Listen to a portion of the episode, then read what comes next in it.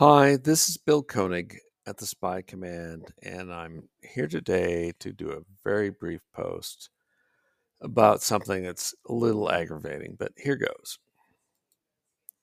In the past few days, there has been a teaser trailer for Argylle, a spy movie project directed by Matthew Vaughn and starring Henry Cavill. It's based on a novel that hasn't been published yet. Understandably, there's an interest. Vaughn directed three Kingsman movies.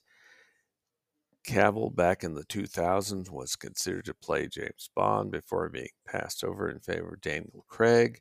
A decade ago, Cavill started filming a movie version of The Man from Uncle. That movie was finally released in 2015.